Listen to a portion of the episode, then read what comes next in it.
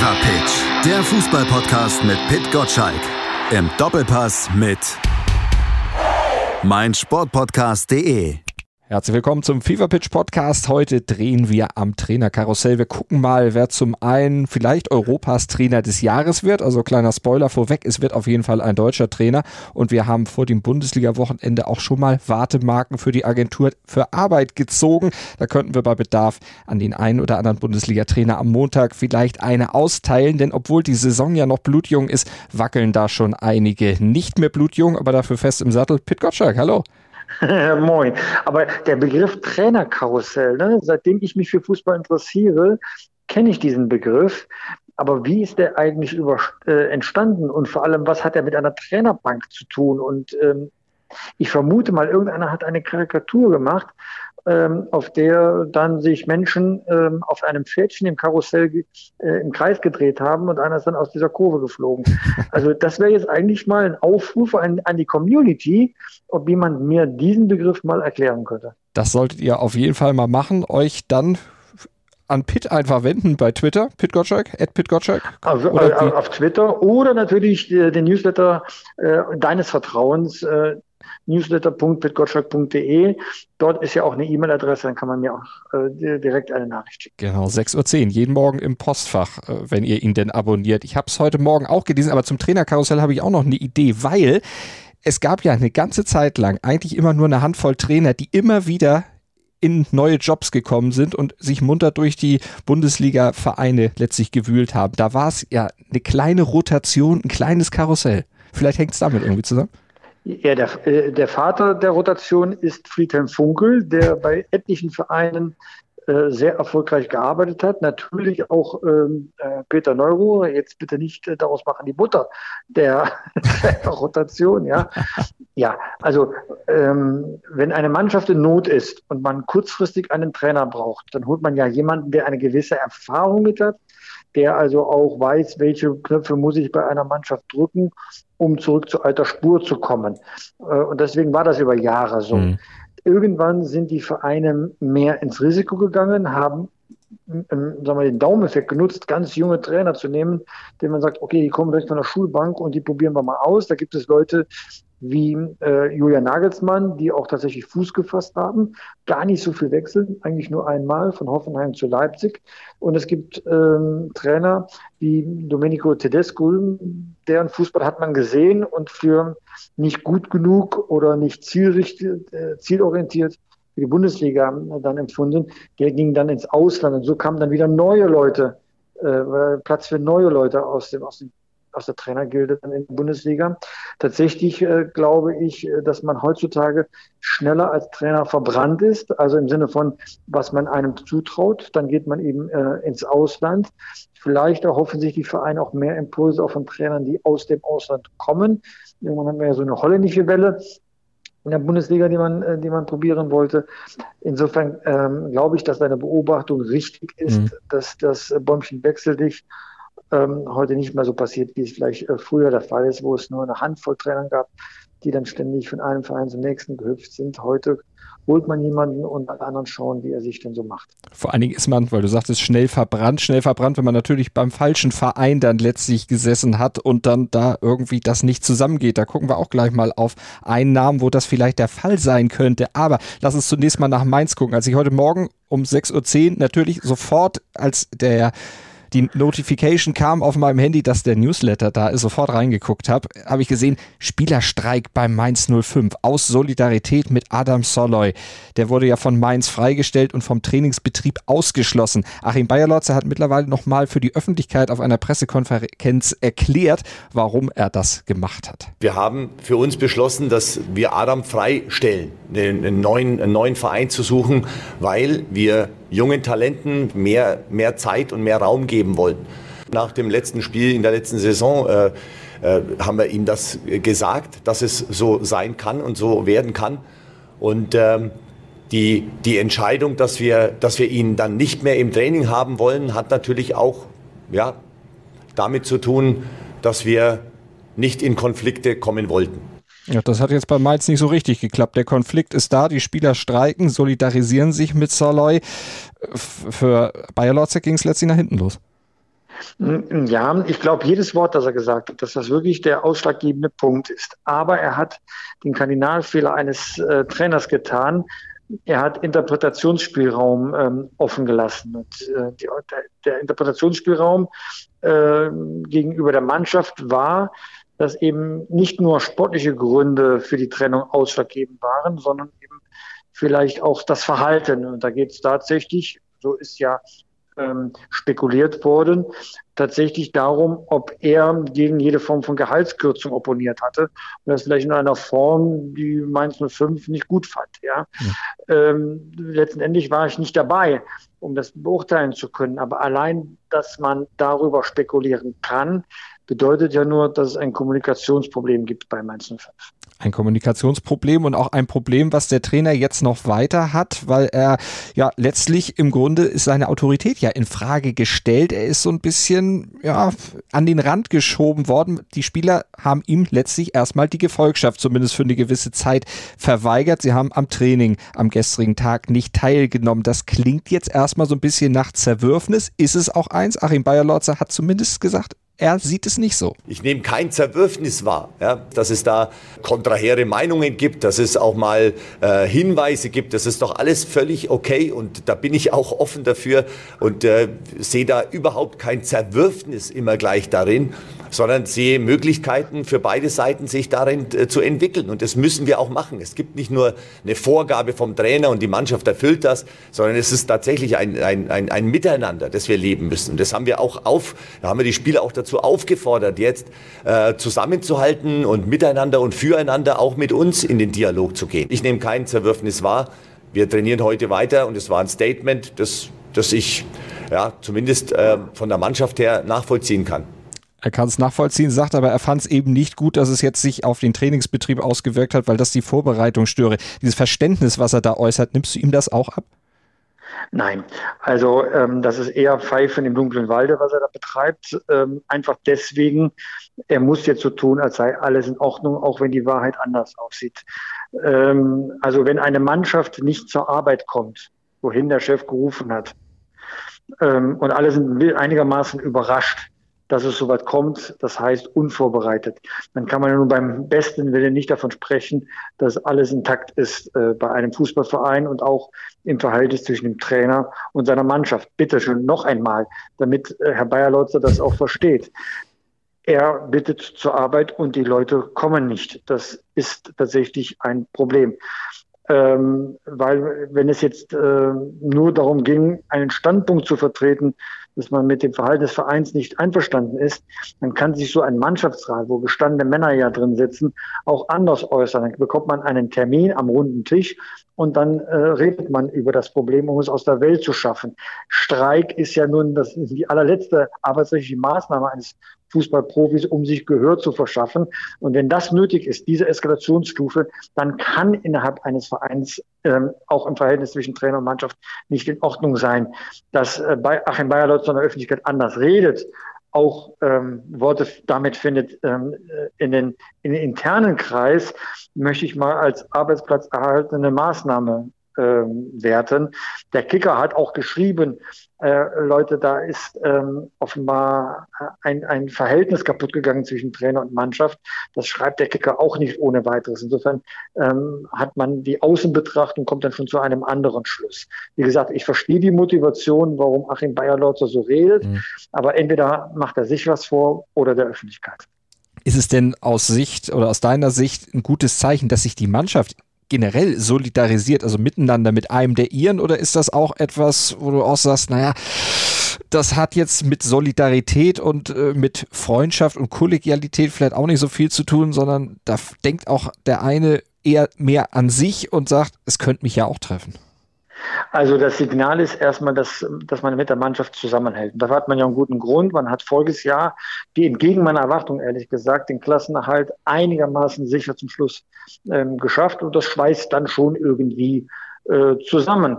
Und offenbar war die Mannschaft nicht in der Lage, sich anders einen Ausdruck zu verschaffen, was man eben erreichen möchte.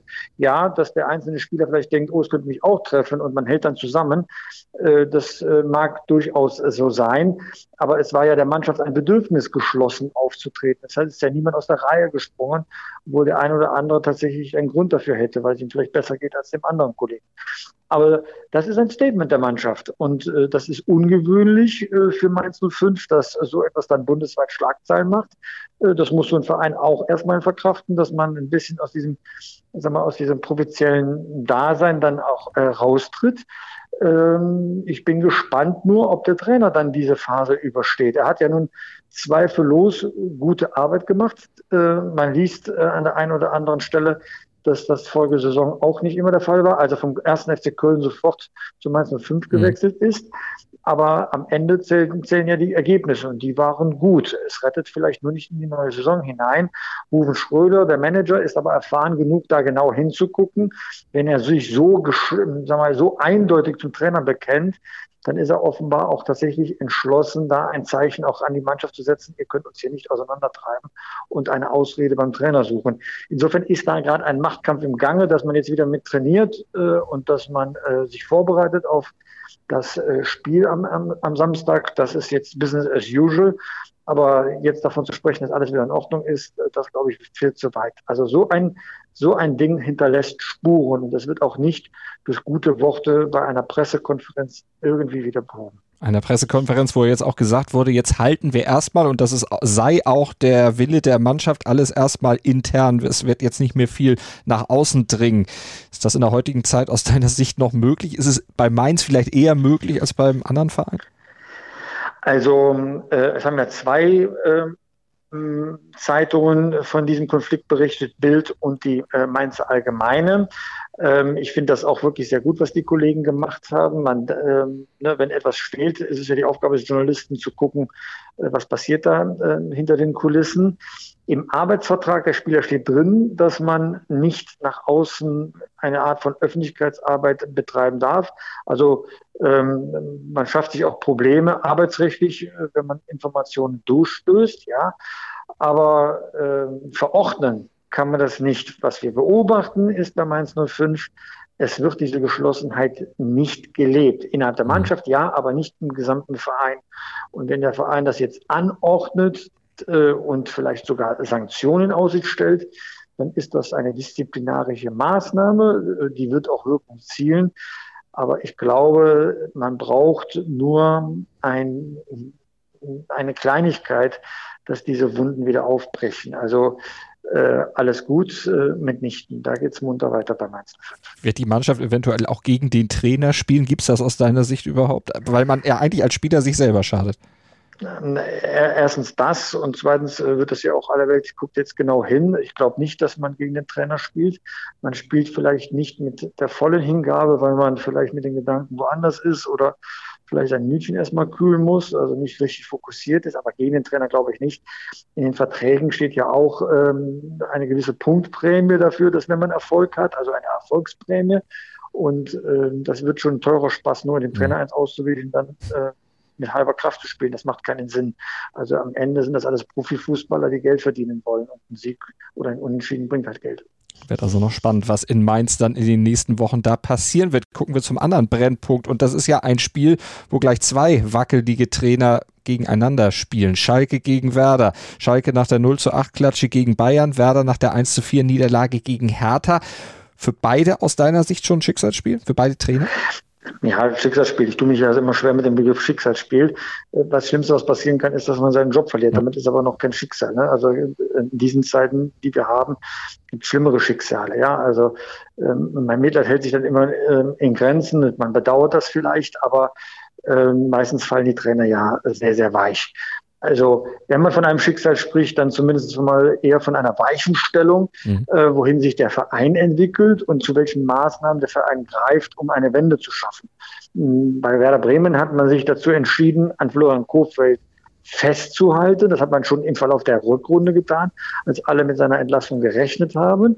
Damit ist man gut gefahren. In der Redaktion, äh, in der Relegation hat man sich ähm, gerettet. Hm, ich glaube, brisanter ist die Situation tatsächlich auf Schalke, nach allem, was man liest und was wir natürlich als äh, Sport 1 Redaktion auch hören aus, im, aus Gelsenkirchen. Nochmal so eine deutliche Niederlage äh, wie bei Bayern. Das muss kein 0 zu 8 sein, sondern es muss, äh, hängt eher mit dem Auftritt der Mannschaft zusammen. Ähm, dann äh, sind die Tage von, von mhm. ähm, Wagner gezählt.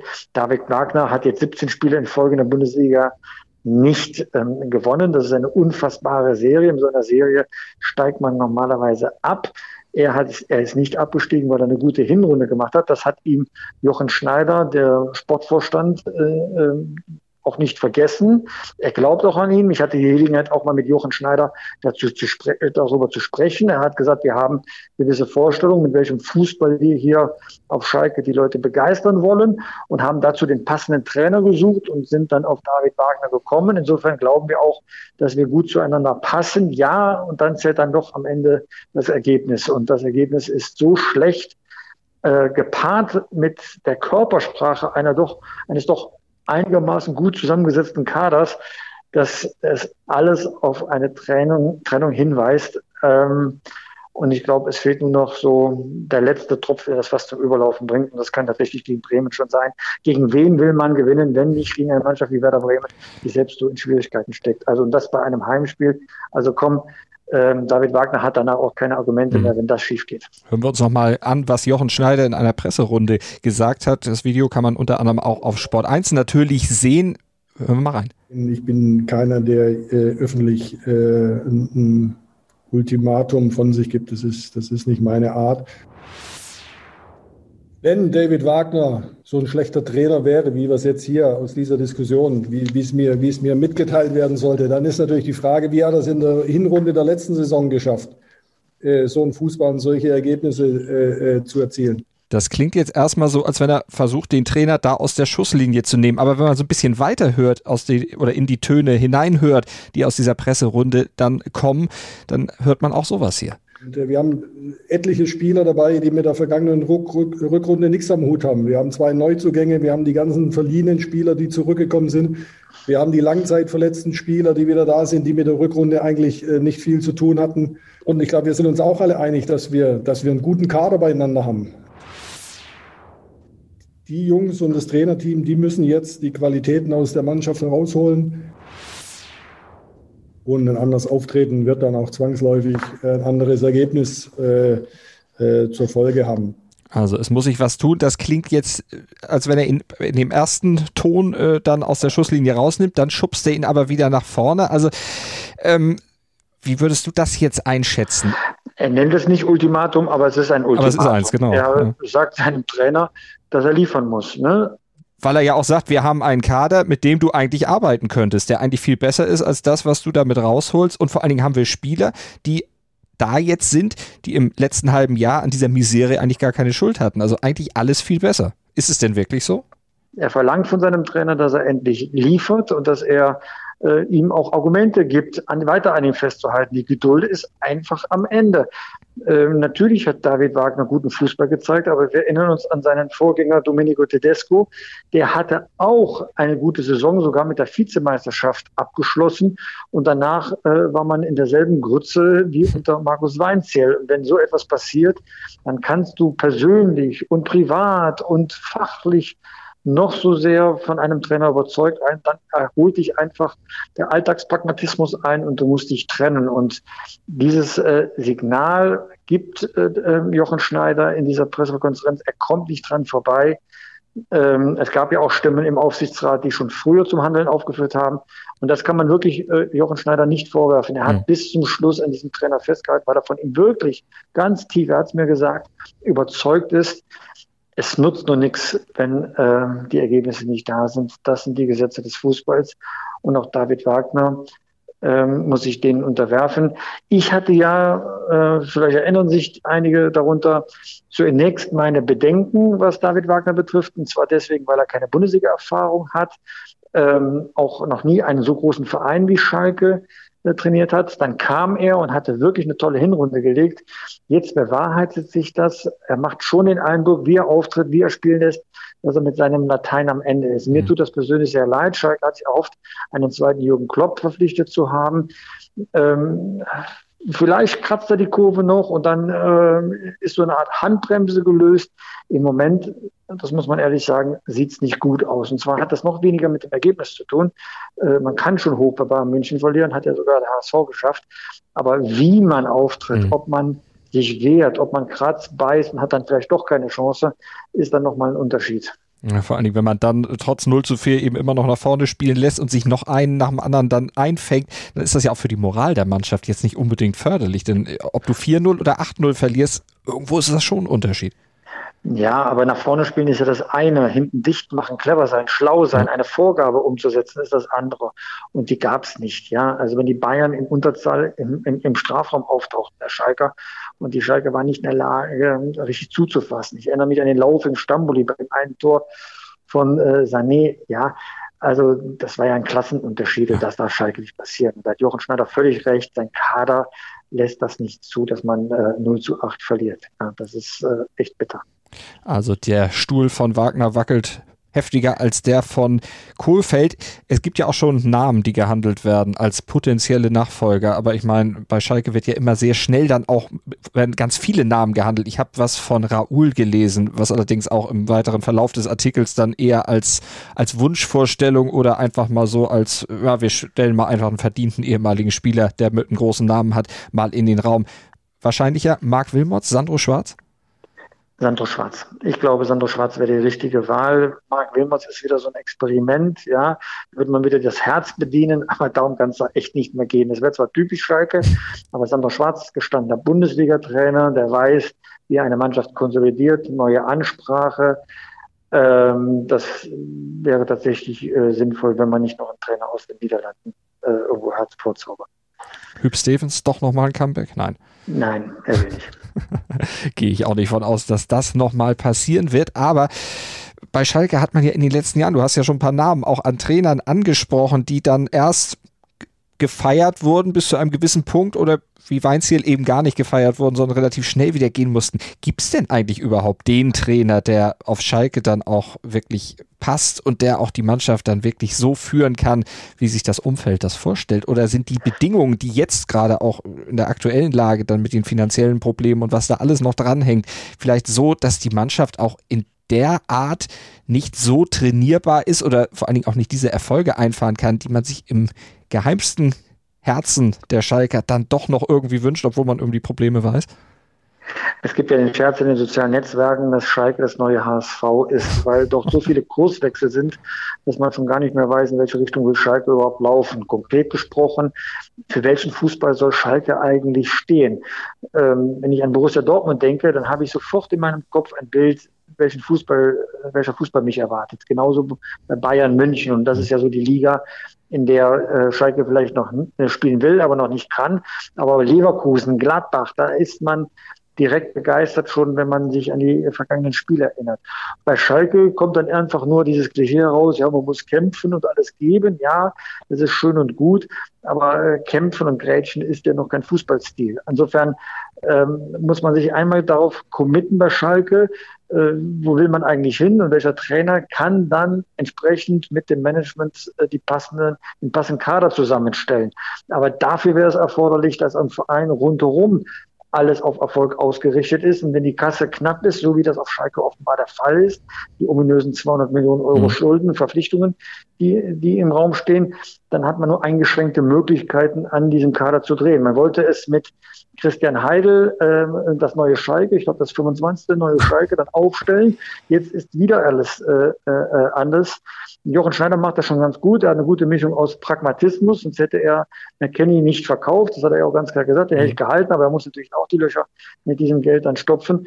Mit diesem Pragmatismus wird er das einigermaßen zu versuchen zu konsolidieren. Aber das wird Jahre dauern. Das wird man nicht mit einem einzigen Trainerwechsel dann, dann so hinbekommen. Man, kriegt dann, man gewinnt dann ein bisschen Ruhe. Und wenn man Ruhe hat, kann man auch kluge Entscheidungen treffen. Aber das wird das erste Ziel sein. Mit ein bisschen sportlichen Erfolg, das heißt das Mittelfeld der Tabelle erreichen, um sich Ruhe zu verschaffen und weiterhin kluge strategische Entscheidungen in der Clubführung zu treffen. Das ist das, äh, was das vorrangige kurzfristige Ziel sein muss. Wäre es in dem oder um das zu erreichen, dann aus deiner Sicht besser, wenn es am Wochenende dann eine Niederlage gäbe und das Kapitel Wagner dann beendet wäre, damit dann tatsächlich zumindest auf der Position dann auch ein Neuanfang kommt und nicht wochenlang jetzt wieder diese Diskussion bei jedem Wackler der Leistung der Mannschaft dann wieder aufkommt? Ganz interessanter Gedanke. Du hast völlig recht. Ich glaube tatsächlich, dass das so ist ähm, vielleicht ein, ein, ein Ende mit Schrecken, also ein Schrecken ohne Ende, ähm, werde ich noch drüber nachdenken müssen. Aber ähm, das ist schon ein bestechender Gedanke, den du gerade geäußert hast. Machen wir mal einen harten Schnitt von diesen negativen Themen zu positiven Trainererlebnissen. Aktuell die UEFA Shortlist zum Trainer des Jahres ist ja erst kürzlich, gestern nämlich, rausgekommen und da stehen drei Deutsche drauf. Hansi Flick, Jürgen Klopp und Julian Nagelsmann. Die drei machen quasi die Krone des europäischen Trainerdaseins, also UEFA-Trainer des Jahres, unter sich aus in diesem Jahr.